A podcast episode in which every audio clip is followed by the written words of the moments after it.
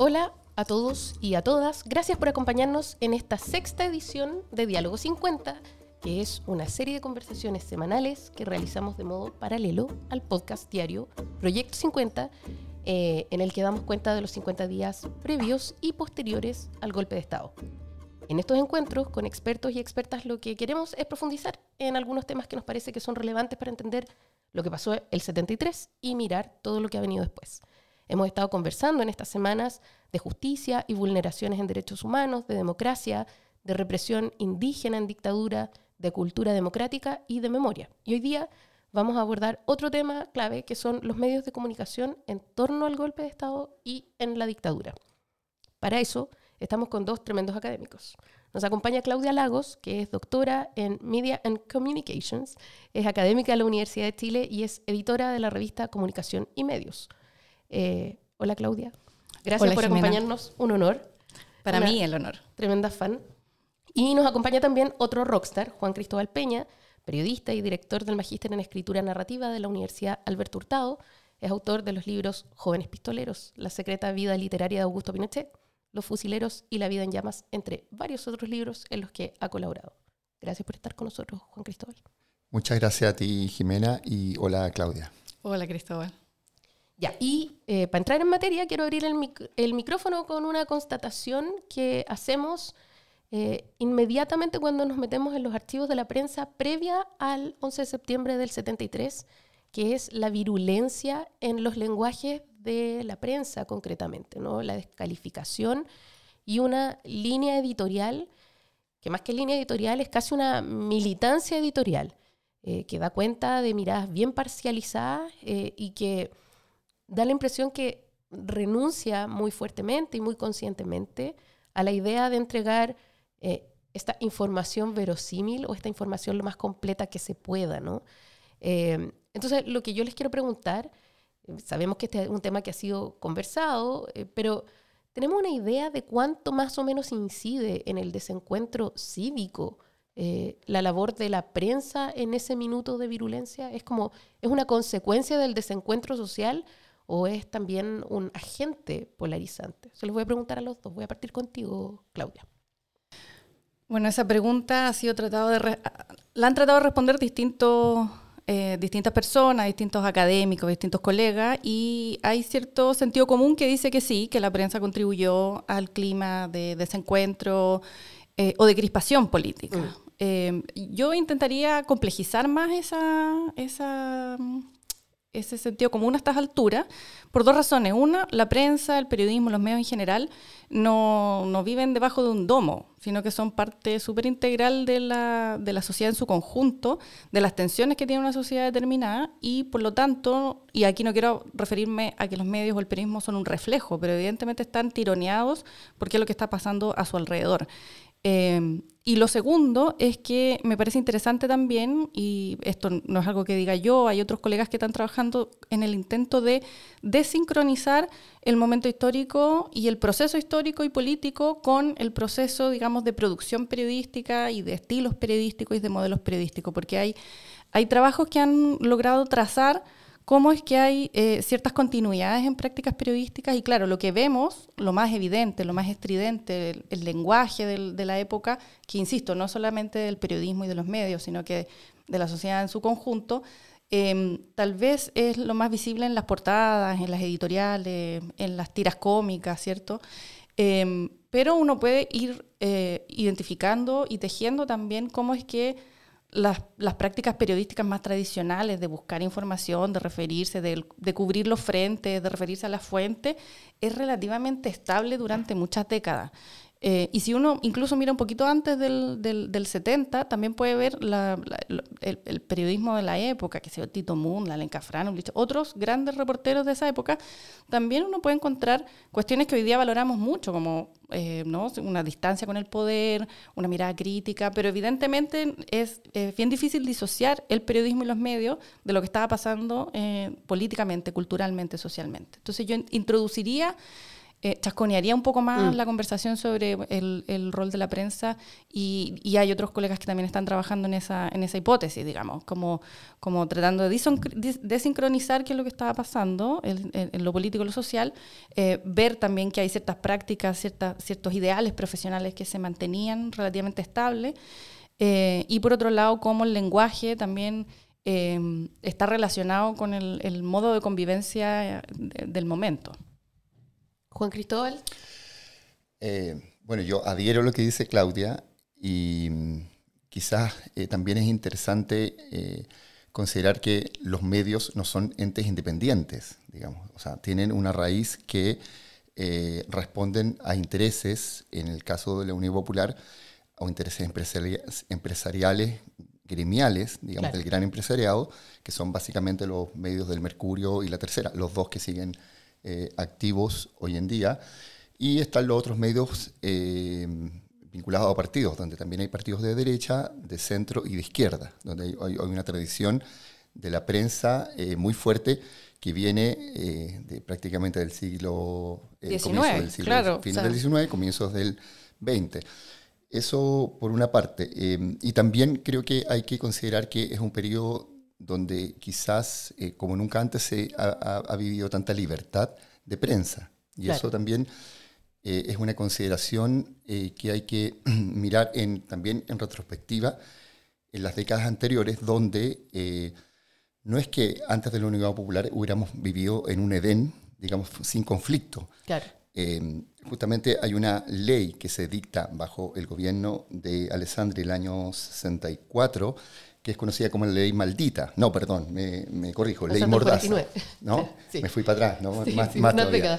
Pero bueno, es la ley mordaza, eh, una ley que Emilio Filippi considera una ley que criminaliza a los periodistas porque eh, establece una serie de restricciones eh, de normas para procurar justamente regular las tensiones que ya existen de modo bastante intenso. Eh, por ejemplo, con respecto a la prensa eh, popular o sensacionalista, procura eh, regular cosas tan específicas como la tipografía de los titulares referidos a aspectos de prensa, ¿no?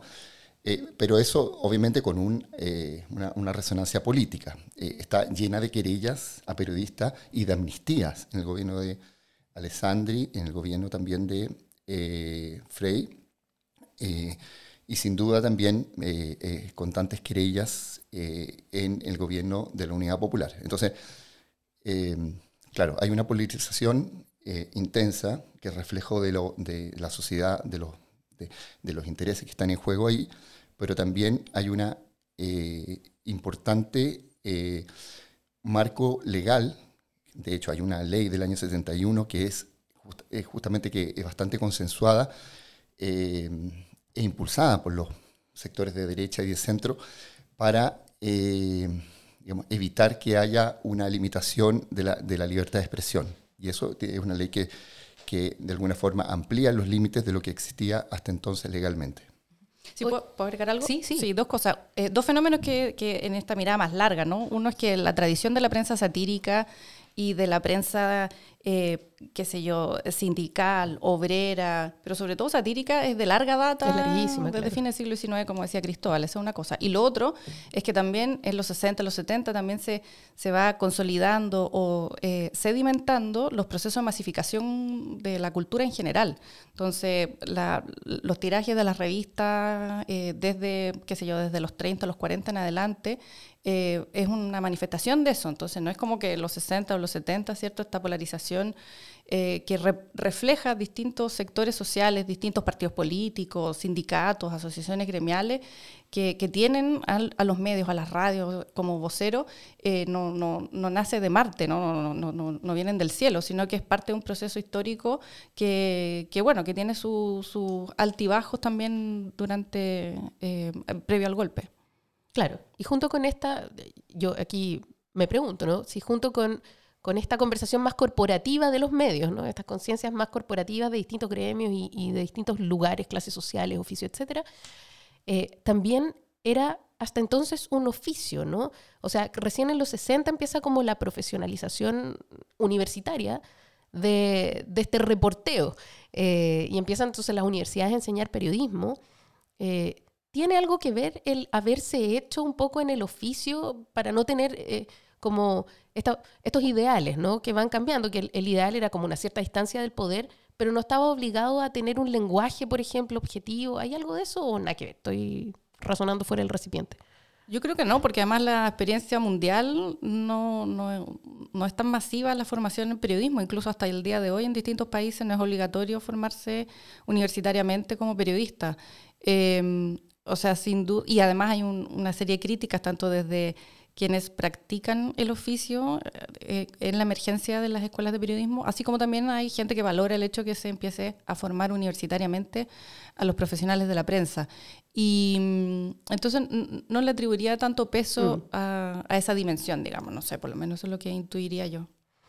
Oye, eh, espérate, yo quiero saber si a partir de, porque, por ejemplo, una, una de las grandes conversaciones que ocurre, y uno lo puede ver en, en, en los titulares de, del Mercurio, por ejemplo, es denunciar el intento persistente de la UP de acallar las voces opositoras, ¿cierto? Entonces, lo que le pasaba al Canal 9, los ataques que tenían ciertos medios, etc. Era como, el Mercurio se erigía a sí mismo como un defensor de la libertad de prensa, pero inmediatamente después del golpe, eh, que ya vamos a entrar como más en detalle en eso, cambia radicalmente su discurso y se transforma en un agente de propaganda, ¿no? Entonces, de, eh, de, ser un gran defensor de la libertad de prensa, pasa a ser un gran defensor de las políticas de la, de la dictadura como sin solución de continuidad. Em, y ahí yo les quiero preguntar, em, ¿de qué manera, eh, como se, se analiza, a ti particularmente Claudia, como de qué manera se, analiza este tránsito del Mercurio, de este, de este diario que era súper profesionalizado, se suponía que era como más aséptico, que pretendía eh, ser como más general y transversal a esta máquina de propaganda que simplemente eh, transmitía en un principio las comunicaciones del gobierno, pero que después además llegó a tener un papel mucho más activo en, en otras conspiraciones y, operaciones de encubrimiento.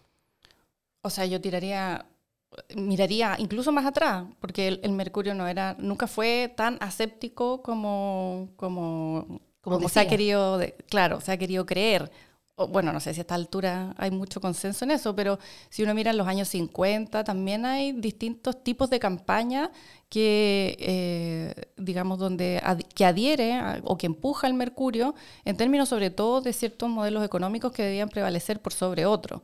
Em, y claro, eso es mucho más desembosado durante la Unidad Popular, está hiperprobado y, y discutido y difundido, que sus propietarios incidieron directamente en, en, promover campañas de desprestigio y golpear a la, a, la unidad popular y en fin. Y eso ya era total y absolutamente, eh, eh, digamos, sin riendas eh, después del golpe. Pero yo creo que es una continuidad del diario o, o del grupo de empresas más, más en general Em, durante varias décadas antes del, golpe. Entonces, en esa coyuntura, en esa crisis, eh, solo hace lo que, o, acentúa lo que ha venido haciendo, que es proteger el gran capital, ciertas estructuras sociales conservadoras, asociadas tradicionalmente a la derecha más, más clásica, en fin. Em, entonces, claro, tiene otra vez, ¿no? las empresas mediáticas también tienen una serie de capas y así como está esta dimensión empresarial, eh, eh, editorial, de opinión, en fin, también hay otras capas que navegan o circulan o recorren otros intersticios por los cuales incluso a veces pueden ser contradictorias a, esas líneas más generales, pero como, como conglomerado, como grupo empresarial asociado a medios de comunicación, revistas, editoriales, en fin, su foco siempre ha sido la patria, la propiedad privada y ciertas ideas tradicionalmente asociadas a la derecha clásica chilena. Sí, bueno, tú mencionabas, Jimena, que que, claro, uno de los grandes estandartes del Mercurio ha sido históricamente la libertad de expresión, ¿no? Y eso es un hecho, pero también es, un eslogan bastante vacío, si lo consideramos lo que fue la actuación del Mercurio, eh, incluso en los años eh, previos a la Unidad Popular, pero sobre todo en los años eh, de la Unidad Popular y ni hablar posteriormente, porque está recontraprobado, documentado, de que era, recibía aportes millonarios de Estados Unidos y de empresa privada, de ITT particularmente, eh, solo entre el 71 y el 73 recibió 1,5 millones de dólares de la época, ¿no? que es un montón de plata. Eh, y era un mm, financiamiento que estaba también condicionado a la agenda de Estados Unidos, que era votar al gobierno de Allende a como diera lugar desde el primer día, antes incluso de que asumiera. Entonces, eh, era una lucha por la libertad de expresión en tanto eslogan, pero era una lucha esencialmente por, digamos, a cualquier precio, aún a costa de la libertad de expresión, eh, terminar con el gobierno eh, socialista de Salvador Allende y emprender esta aventura, digamos, eh, indefendible de, de, lo que ocurre a partir del 11 de septiembre del 73. solo como un pie de página, hay un, yo trabajé recientemente en unos documentos de, vinculados a la inteligencia de la CNI, elaborados por un asesor de la CNI que es Álvaro Puga. Tremendo proyecto. Y, sí, no, no es que quiera pasarle publicidad, ¿no? Pero, bueno, igual, igual de paso. está muy bien. Ya estamos. Y en uno de esos papeles del año 83, em, Puga da cuenta, con fuentes de inteligencia y con fuentes de espionaje, de un viaje de Agustín Evers a Estados Unidos, tiene varios, donde en un contexto de crisis económica y manifestaciones opositoras, eh, eh, el mercurio está prácticamente quebrado, digamos, lo mismo que eh, la tercera. Claro. Y eh, estos papeles dan cuenta de que Agustín Evers viaja a Estados Unidos desesperado a buscar plata, ¿no? Además de la plata que le, entregó el gobierno, que ya podemos hablar de ese tema que, que creo que es muy también relevante para entender el comportamiento de los diarios oficialistas en dictadura. Y lo que dicen esos papeles es que Agustín Edwards viaja, digamos, personalmente, esgrime la libertad de prensa como argumento para que le financien, digamos, eh, digamos las deudas eh, que tiene hasta ese momento, digamos. Ese es el argumento, el, aún en, en, esos años de dictadura donde el mercurio es un medio completamente o casi enteramente afín a la dictadura, a un sistema que coarta la libertad de prensa. Además que esa, esa defensa de la libertad de prensa es una defensa de los suyos, digamos, porque no hay una defensa, digamos, generalizada a todos quienes estuvieran ejerciendo efectivamente el derecho a la libertad de expresión o al derecho a la libertad de prensa. la censura previa. No, no, digo antes del, antes del golpe, ¿no? O sea, no, después ya ni qué decir, ¿no? o sea, es insostenible. Que un poco lo que dice la Raquel Correa en la entrevista en el documental del diario Agustín, que dice, imagínate si el Mercurio se hubiese parado frente a la dictadura, ¿qué le habrían hecho con esas espaldas, con el apoyo internacional? Y no lo hizo. Eh, entonces, antes de eso, su, defensa tenía ciertos márgenes, ciertos alcances. No, es que estuviese eh, eh, proponiendo, defendiendo, eh, difundiendo el derecho a la libertad de expresión y de prensa para todos, sino que, bueno, para algunos, ¿no? Y ahí estaba cruzado por, por, el conflicto político desde el cual y donde el cual el, Mercurio y los diarios, digamos, similares se ubicaban. Era desde ahí de donde se paraban y desde ahí donde miraban qué es lo que entendían por libertad de prensa. Y bueno, recordemos que a la pobre Raquel Correa le costó la pega o la degradaron, digamos, más bien por justamente las declaraciones que dio para esa eh, buenísima investigación que le dio Claudia, ¿no? Cuando habló sobre, eh, sobre lo que había sido justamente el papel del Mercurio en la historia eh, bueno, ahí estamos, ahí estamos hablando de libertad de prensa, ¿no? O sea, o libertad de expresión más bien, ¿no? Eh, eh, justamente por esas declaraciones ella la degradan del lugar que siempre había tenido, ¿no? algo así, ¿no? Exactamente. Claro, y más allá de, de las prohibiciones, por supuesto, de, lenguaje, algunas de ellas que todavía están vigentes. ¿ah? O sea, por ejemplo, hay expresiones como dictadura que les costaron un montón soltar. Como estamos hablando entre colegas, entonces sabemos que hay gente que trabaja en la tercera, que ha trabajado en la tercera, que ha trabajado en el Mercurio. Eh, cuesta poner eh, calificativos como, o, conceptos hoy día totalmente unánimes como dictadura, pero...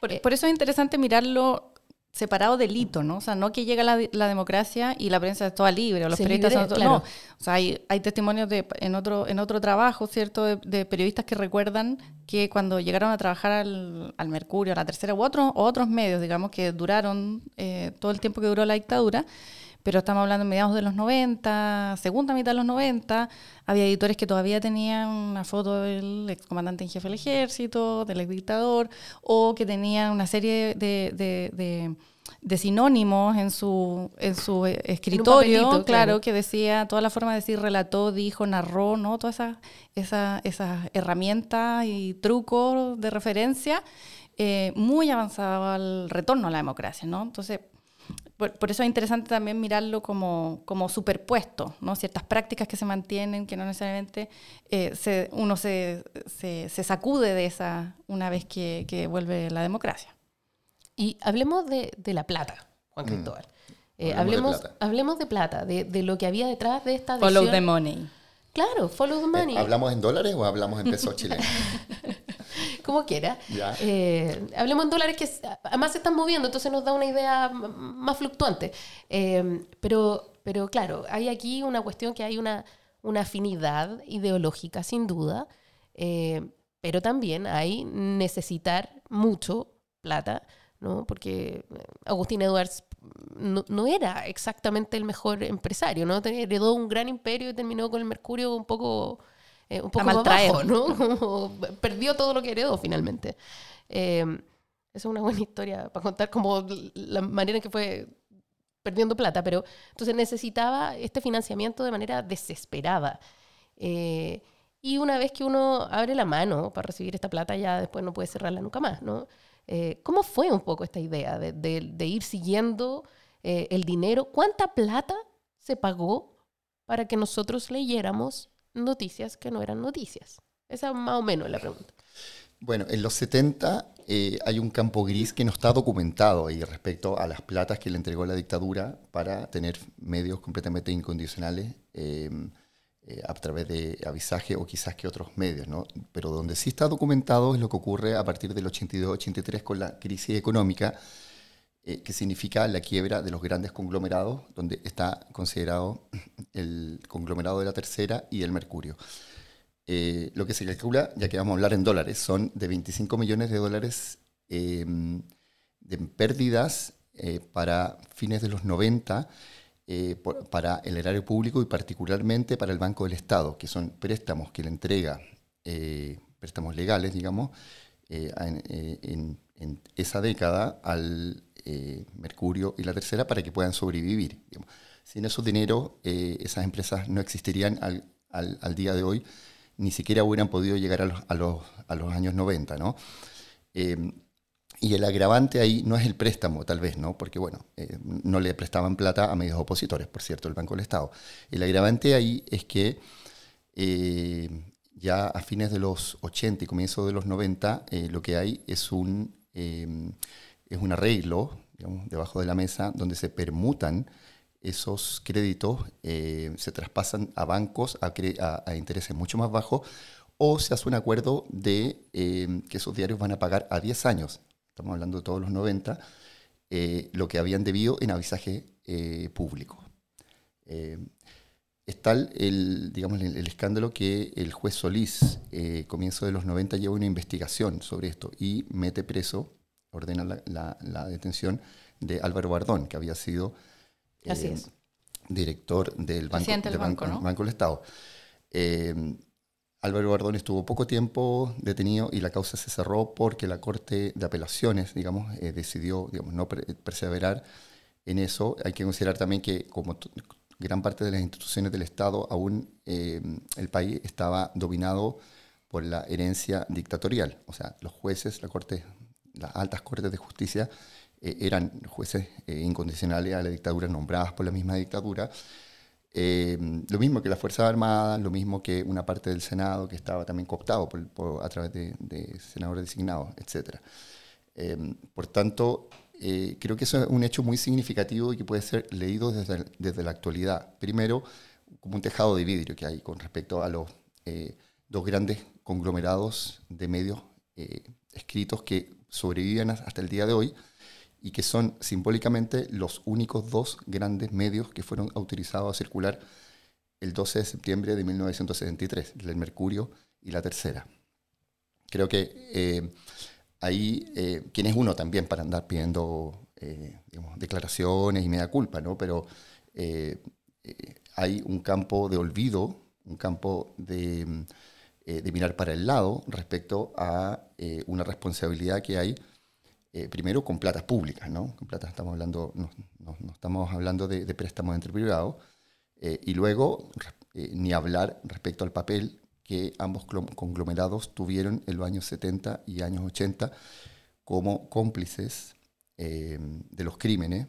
activos, ¿no? En este caso. Activos, claro, de, de los crímenes, de los abusos que ocurrieron en, en esos años. yo me acuerdo de no sé, más o menos de, todos los últimos aniversarios de cifras redondas, ¿no? Los 10 años, los 20 años, los 30 años, 40, y ahora ya vamos llegando a los 50 y siempre es como, bueno, eh, veamos si ahora hay, un reconocimiento, hay, hay, un, hay un mea culpa, ¿no? a, propósito de lo que conversábamos al comienzo, ¿no? ¿Qué, qué papel le, cabe a los, a los medios de comunicación en los, en los, en los debates eh, sociales, en el clima social y en este caso las políticas. Eh, que, que, que, ocurrieron en el año 70 y 80. Yo no conozco eh, declaración alguna de ninguno de esos de esos medios. O sea, no institucionales, sino que individuales. las universidades, por ejemplo. No, pero por ejemplo en el caso en el caso de, de, las empresas y de sus direcciones y sus responsables que tomaran decisiones editoriales respecto a qué hacer, qué cubrir, cómo cubrir, a, a quién omitir, en fin, eh, hasta donde yo tengo entendido, no, ha habido nada de eso. Em, lo que ha habido es algunas voces que trabajaron en, eso, en esos conglomerados, también en televisión, en fin, que eh, han hecho su, propio, su propia reflexión, su propia revisión y su propia... Eh, y, han publicado, ¿cierto?, que, que, de que se arrepienten respecto de eso, ¿no? O sea, está María Angélica de Luigi, la misma Raquel Correa, con, con lo siempre muy ponderada y asertiva, fue cuidadosa también para los 30 años, eh, luego también en el diario de Agustín, en fin. Entonces, em, Televisión Nacional sacó hace algunos años atrás, el 2015, por ahí, un reportaje sobre la base de los archivos, un par de, series de reportaje en informe especial sobre los montajes de la dictadura. Entonces, 2015, o sea, igual rato. Eh, y el resto de los medios parece no haber no haber hecho eco de eso, o, en algunos momentos había algunos, algunos eh, destellos de, em, de, eso, pero como instituciones... Y, ojo que no es que eh, los medios sean marcas, ¿no? que van que de, conglomerados de socios, digamos, eh, digamos, dispersos por el mundo. Estamos hablando de el Mercurio mantuvo la propiedad, lo ha mantenido tradicionalmente por familia, es la misma familia. ¿No? está tan lejos, digamos, de, eh, de, la propiedad y por tanto de la responsabilidad, ¿no? Em, y en el caso de la tercera, el actual controlador del diario ya tenía participación societaria, que, estamos, que Álvaro Sellé, eh, en los años 80 en ese periódico. Y la, los, vínculos, la complicidad, la participación activa, en, en, lo más feo de la dictadura, digamos, si es que hay una cosa que no lo sea, eh, va más allá de, prestar apoyo, de ser una vocería, digamos, eh, acrítica de lo que son las políticas de la dictadura en los años 70 y 80. Em, vuelvo a, los documentos porque algo de, Álvaro Puga, em, porque algo relativamente reciente y novedoso, es reciente, en cuanto a que esos papeles también dan cuenta de, de los vínculos de los de algunos periodistas y algunos directores de medios con la CNI. Em, particularmente el director de la tercera, Alberto Guerrero, em, en uno de los papeles eh, figura como un hombre incondicional. Eh, Álvaro Puga dice textualmente, él es uno de los nuestros. ¿no? Em, no es el único documento que lo relaciona. Hay un proceso judicial, si, si, no me equivoco, eh, eh, es un proceso judicial de los últimos cinco desaparecidos, eh, donde se da cuenta de, una comida en casa de Álvaro Corbalán, donde va muy suelto de cuerpo eh, Manfredo Mayol, va Alberto Guerrero, porque hay, una, hay, hay, una, hay un cuaderno de guardia en, en la entrada de esa casa, ¿no? va Álvaro Puga, etcétera, ¿no? O sea, estamos hablando de relaciones con organizaciones criminales, digamos, y con actos criminales, ¿no? Eh, no, no, ni siquiera estamos hablando de mirar para el lado, de hacer vocerías, de no publicar ciertas cosas. ¿no? Hay una complicidad directa y ahí al respecto eh, está eh, el tema de la, de la Operación Colombo, digamos, que es como el mega caso más gravoso de lo que es la complicidad de la prensa en dictadura. Yo también estaba acordándome de, en una radio amiga, hay eh, otro podcast donde cuentan la historia, recuerdan la historia. Pero no, tan bueno como este. No, no, jamás. eh, donde, esto tiene que ser una red de, de buenas iniciativas. Exacto, me gusta eso. Pero recuerdan el caso Lumi Videla y el rol de los diarios en ese momento, no solo los diarios, pero hay una, una, em, una caricatura, comillas, muy entre comillas, eh, de Lucas, feroz, de Lumi Videla, después de que se conoce que encuentran el cuerpo al interior de la embajada de Italia. Eh, bueno, la familia Lumi Videla no ha recibido ninguna disculpa acerca de lo que se imprimió en blanco y negro en esos tres diarios, porque fue cubierto, cubierto, comillas, por el Mercurio, la segunda, las últimas noticias, de manera espantosa. Em, y así podemos, Cristóbal recién mencionaba la Operación Colombo, que es como el epítome, ¿no? Marta Ugarte. O sea, hay muchos, ¿no? Em, entonces, eh, afectaron directamente a, gente de carne y hueso, ¿no? Y eh, a, los deudos, a las familias y, por supuesto a, a, los asesinados, a los ejecutados, a los secuestrados, a los desaparecidos, que quedaron etiquetados de cierta manera y hasta ahora no ha sido restituida, algo que también ciertos medios, cierta prensa se, se, juega harto la boca, que tiene que ver con el honor, ¿no? Eso, eso no, nunca más se, se, cuidó, se, hubo disculpas, reparaciones, hasta donde se sabe, ni siquiera en privado. Entonces, em, estamos hablando de eso, ¿no? Como de, esa, de ese estigma, de, esa, de, de, esa, de esos contenidos, de esos dichos, de esos epítetos que quedaron em, en letras de molde para personas específicas, que fue como además se enteraron qué es lo que había pasado. O sea, ni qué decir del montaje de Los Encapuchados en los 80 también, que, que, los llevan, los, medio que los limpian, medio que esperan unos días que estén un poquito más presentables para ponerlos en la, en la cámara de televisión. O sea, ahí había periodistas, había editores, había camarógrafos, eh, y cada uno, bueno, habrá, hizo algunas cosas decentes y otros, la verdad, fueron activamente partícipes de eso, ¿no? Y junto con, con estos medios principales, ¿no? triunfadores en ese momento, eh, que, ni siquiera se toman la molestia, creo yo, de, de hacer una solución de continuidad eh, entre ese momento y este momento, de manera de poder decir, esto fue lo que ocurrió, así lo leemos, aunque sea una mala explicación, el esfuerzo es una explicación. Pero paralelamente a eso hay una corriente de resistencia tremenda, que me parece que no sería justo no mencionarla en esta conversación, eh, que gente que a riesgo de su propia vida se atreve a documentar hechos represivos y dolorosos. Em, lo vemos en la ciudad de los fotógrafos, lo vemos con camarógrafos, con reporteros gráficos, con el mismo Rodrigo Rojas, em, lo vemos en periodistas de investigación como Patricia Verdugo, María Olivia Monkever, la Mónica González, eh, o, lo que, o la resistencia que hizo, no sé, el gato Gamboa, en fin, tanta gente, ¿no? Em, ¿De qué manera valoramos verdaderamente esa resistencia desde la formación de la prensa? O sea, ¿hay una, hay una memoria de esta resistencia que se ponga en su justo lugar eh, en virtud de, sus antípodas, ¿no? Porque están en las antípodas. O sea, por un lado están estas personas que eh, están dispuestas a cualquier cosa, a poner una cámara frente a personas que han sido torturadas y que están ahí eh, para un montaje y por otro lado están estas otras personas que están escribiendo libros sobre los detenidos desaparecidos en 1980.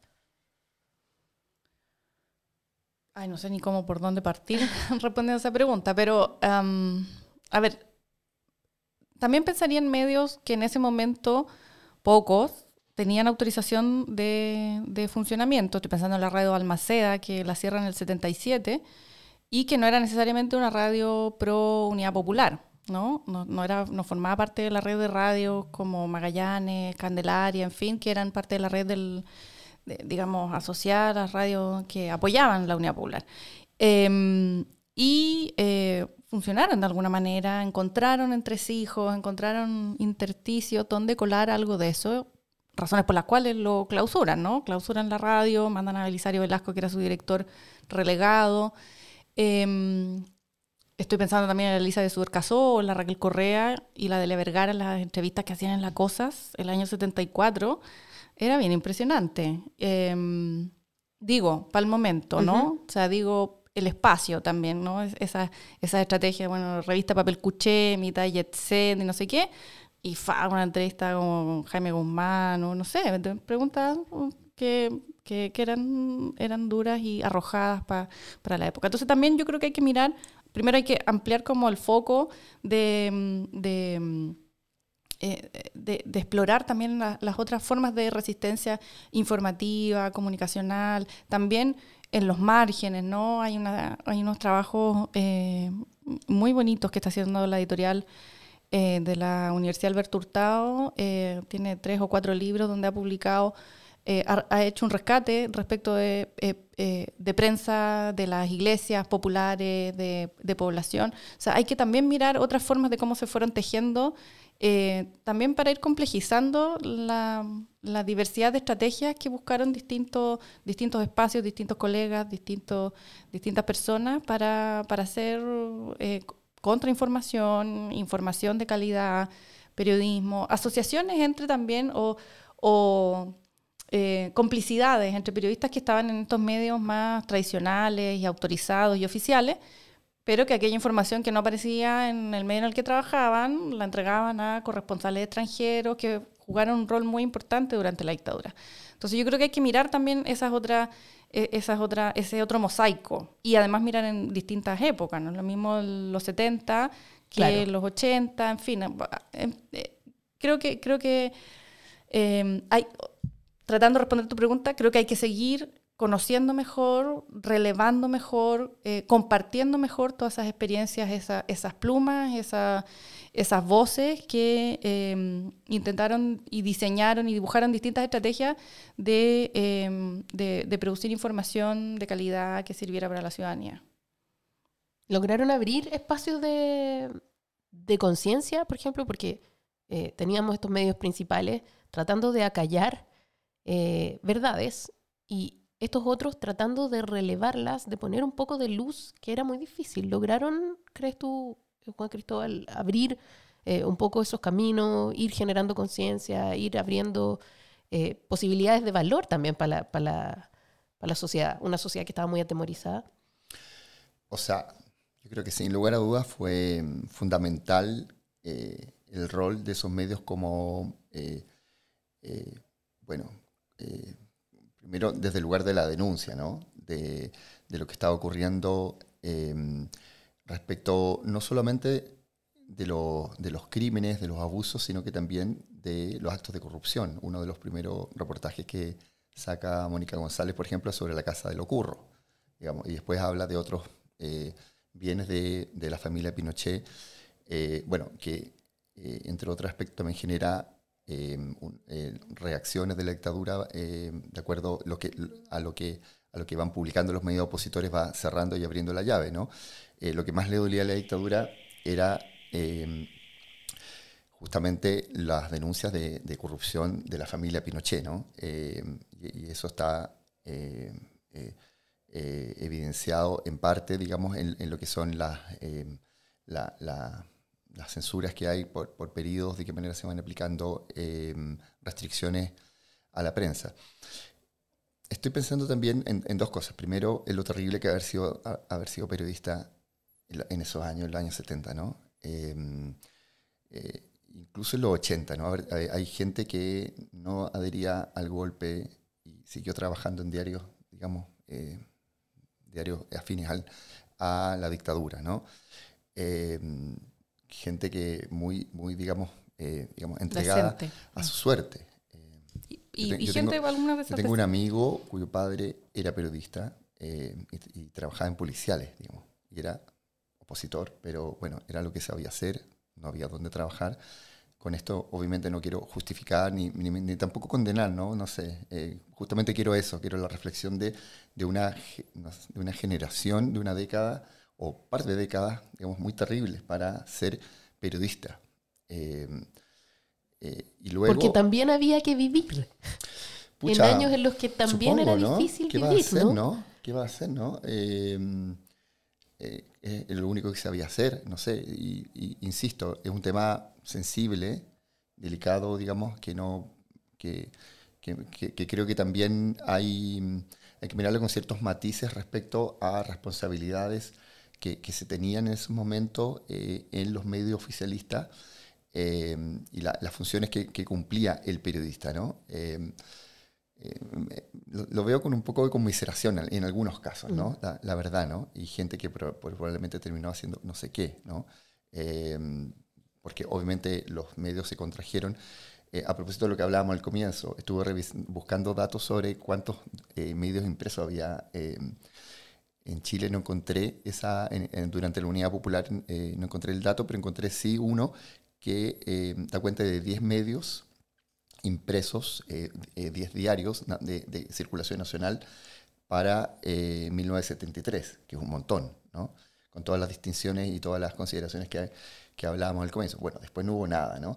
Y luego está lo que pasa en los años 90, que también es muy ingrato para, para haber sido periodista en esa época, para, para gente que ejerció el periodismo y se jugó el pellejo en los años 80 eh, donde hay una dispersión, digamos, ¿no? Eh, y ahí hay una discusión larga, compleja, eh, sobre, bueno, el papel de quienes administraron el poder, el gobierno en, los años 90 mm. y la renuncia, además, a, desde, el mundo político, a generar, sostener, apoyar medios de comunicación con, con, algunas distinciones, pero Em, bueno, es muy sintomático que ya para los, para los 2000 y al día de hoy, sobre todo, bueno, sigamos con los mismos medios impresos, las grandes cadenas, digamos, em, eh, yo trabajé en una, ojo, trabajé las dos en Mercurio y la tercera. Bueno, que sean los mismos que fueron autorizados a circular el 12 de septiembre, ¿no? Entonces creo que también ahí eh, hay una discusión que ya igual creo que es una discusión medio mm, media antigua. Pa, yo empecé a trabajar en los 90, ¿no? Y desde los 90 que venimos conversando y, de un modo crítico sobre lo que fue la transición a la democracia y de qué manera eh, permanecieron y se fortalecieron, a fin de cuentas sobrevivieron con las consideraciones que hemos conversado. Bueno, los mismos medios, eh, esencialmente, eh, que, prevalecieron en, dictadura.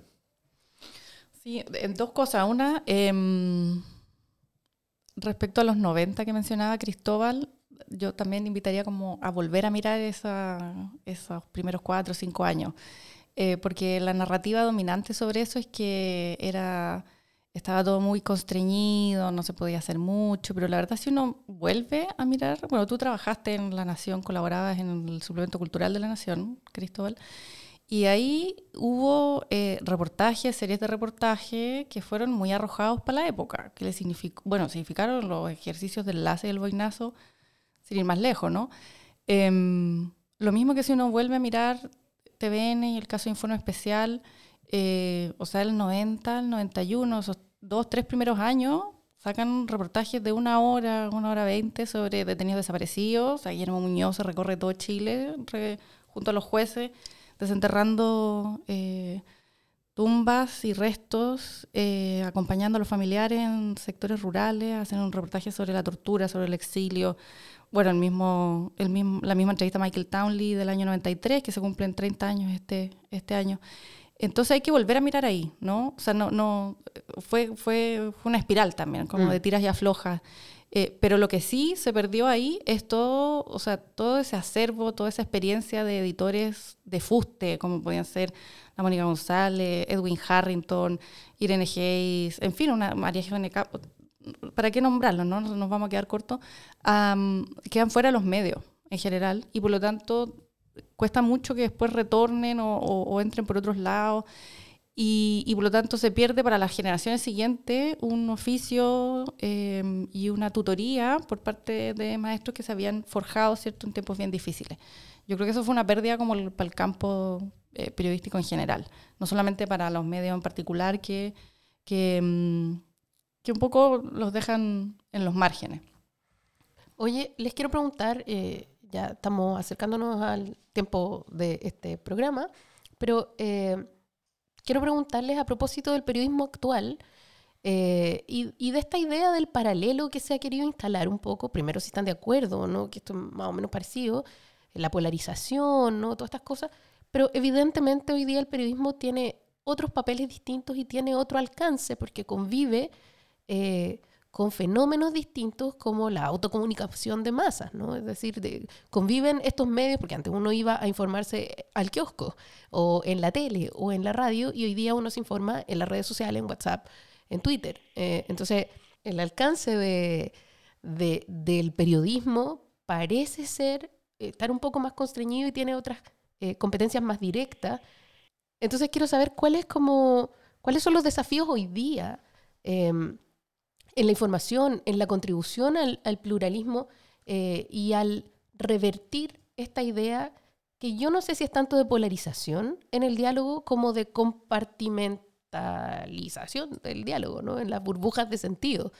Eh, eso, quiero como terminar con ustedes con una reflexión sobre el periodismo hoy día y cuáles son estos desafíos eh, a propósito de no permitir, por ejemplo, la instauración de lógicas autoritarias, o sea, cuáles son las peleas hoy día del periodismo en torno a la democracia y a la deliberación. Bueno, lo primero es que hay algunos, algunos investigadores en ciencia política o en comunicación política o en opinión pública que disputan un poco la, em, la afirmación de que esta es una sociedad polarizada, sino que más bien son las élites las que están hiperpolarizadas. Sí. Eh, que si uno mira más bien, ya sea por tendencia de votaciones y, entre, y otro, otros indicadores, parecería ser que el, grueso de la población no, está, no, no responde a esa lógica de polarización. Em, en ese contexto, la medida que el periodismo, digámosle, tradicional, funciona de manera muy apegada a, las élites, ¿no? ¿Quién, dijo qué? ¿Quién dijo cuándo? En fin.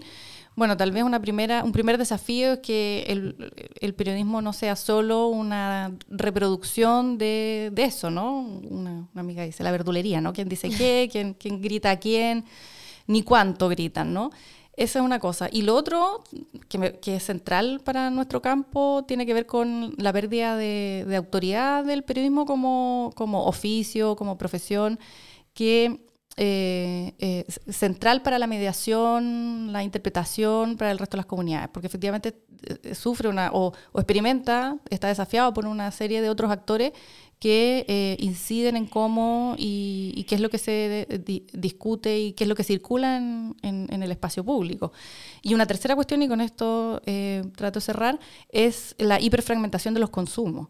Entonces, en la medida, algunos, claro, dicen la burbuja, en fin, pero incluso toda esta, esta misma experiencia, o sea, nuestra experiencia de los 50 años en términos de la producción informativa, comunicativa, medial, es mucho más individualizada y fragmentada que lo que puede haber sido la de los 10 eh, años anteriores, ¿no? la de los 40 años, donde las series de televisión abierta o las series de programa en televisión abierta, la lógica más masiva, de medios masivos, em, eh, fue distinta a la que uno ahora, o sea, tenemos que tomar distancia y ver qué es lo que está pasando, pero yo eh, intuyo que por lo menos es una, una diferencia importante hoy día respecto de el rol informativo o mediático en cómo estamos significando estos 50 años en comparación, por ejemplo, a los 40. Mm. Bueno, eh, no podía haberle dicho mejor, ¿no, Claudia? ¿Qué voy a decir yo después de, todo lo que hizo? lo, dijo perfecto todo, ¿no? Eh, sí, tal vez solo, solo decir que ese análisis que, que, me parece excelente, claro, eh, no cabe en los parámetros que que, que, cabían hace 20 años, ¿no? donde uno hablaba de medios masivos y, apostaba que ahí estaban digamos, los lugares de expresión hegemónicos o predominantes, incluso a, donde aspiraban a trabajar los estudiantes de, de, periodismo ¿no? en, en, los medios masivos. Hoy en día em, eh, eh, me parece que están lejos de, eh, de esas, esas proyecciones que tenían generaciones de 20 años atrás y, ni hablar más, para más, más, atrás todavía, ¿no? Eh, de todas maneras, eh, eh, en lo que refiere a medios masivos, lo que, lo que queda de ellos, claro, tengo la impresión de que, de que se ha constreñido todavía más la diversidad y la, en el fondo la diversidad de, de voces y que son más dependientes a su avisaje, digamos, publicitario, Em, y son más, más, más, dependientes del discurso de la, de la élite, ¿no? Eh, y eso creo que mm, como que eh, es una realidad que, que, se ha venido, como dije, agravando en, en, los, en los últimos años, en las últimas décadas, más que eh, produciéndose, em, de alguna forma estoy hablando de medios masivos, ¿no? una mayor apertura, una mayor diversidad, ¿no?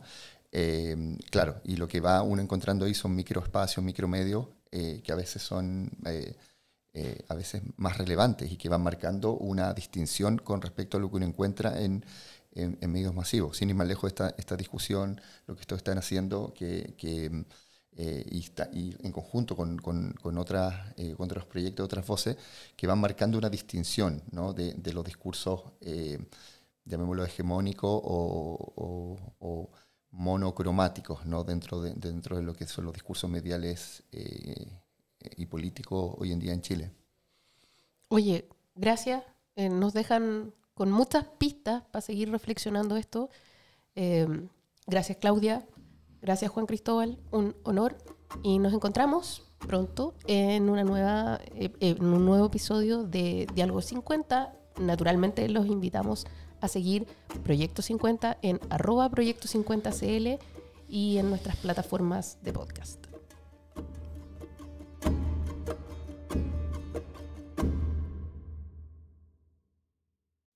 Proyecto 50 es una iniciativa de democracia en LSD, Radio Universidad de Chile, Instituto Milenio Biodemos, COES y Factor Crítico. Escucha Proyecto 50 diariamente en tus plataformas favoritas de podcast y en Radio Universidad de Chile.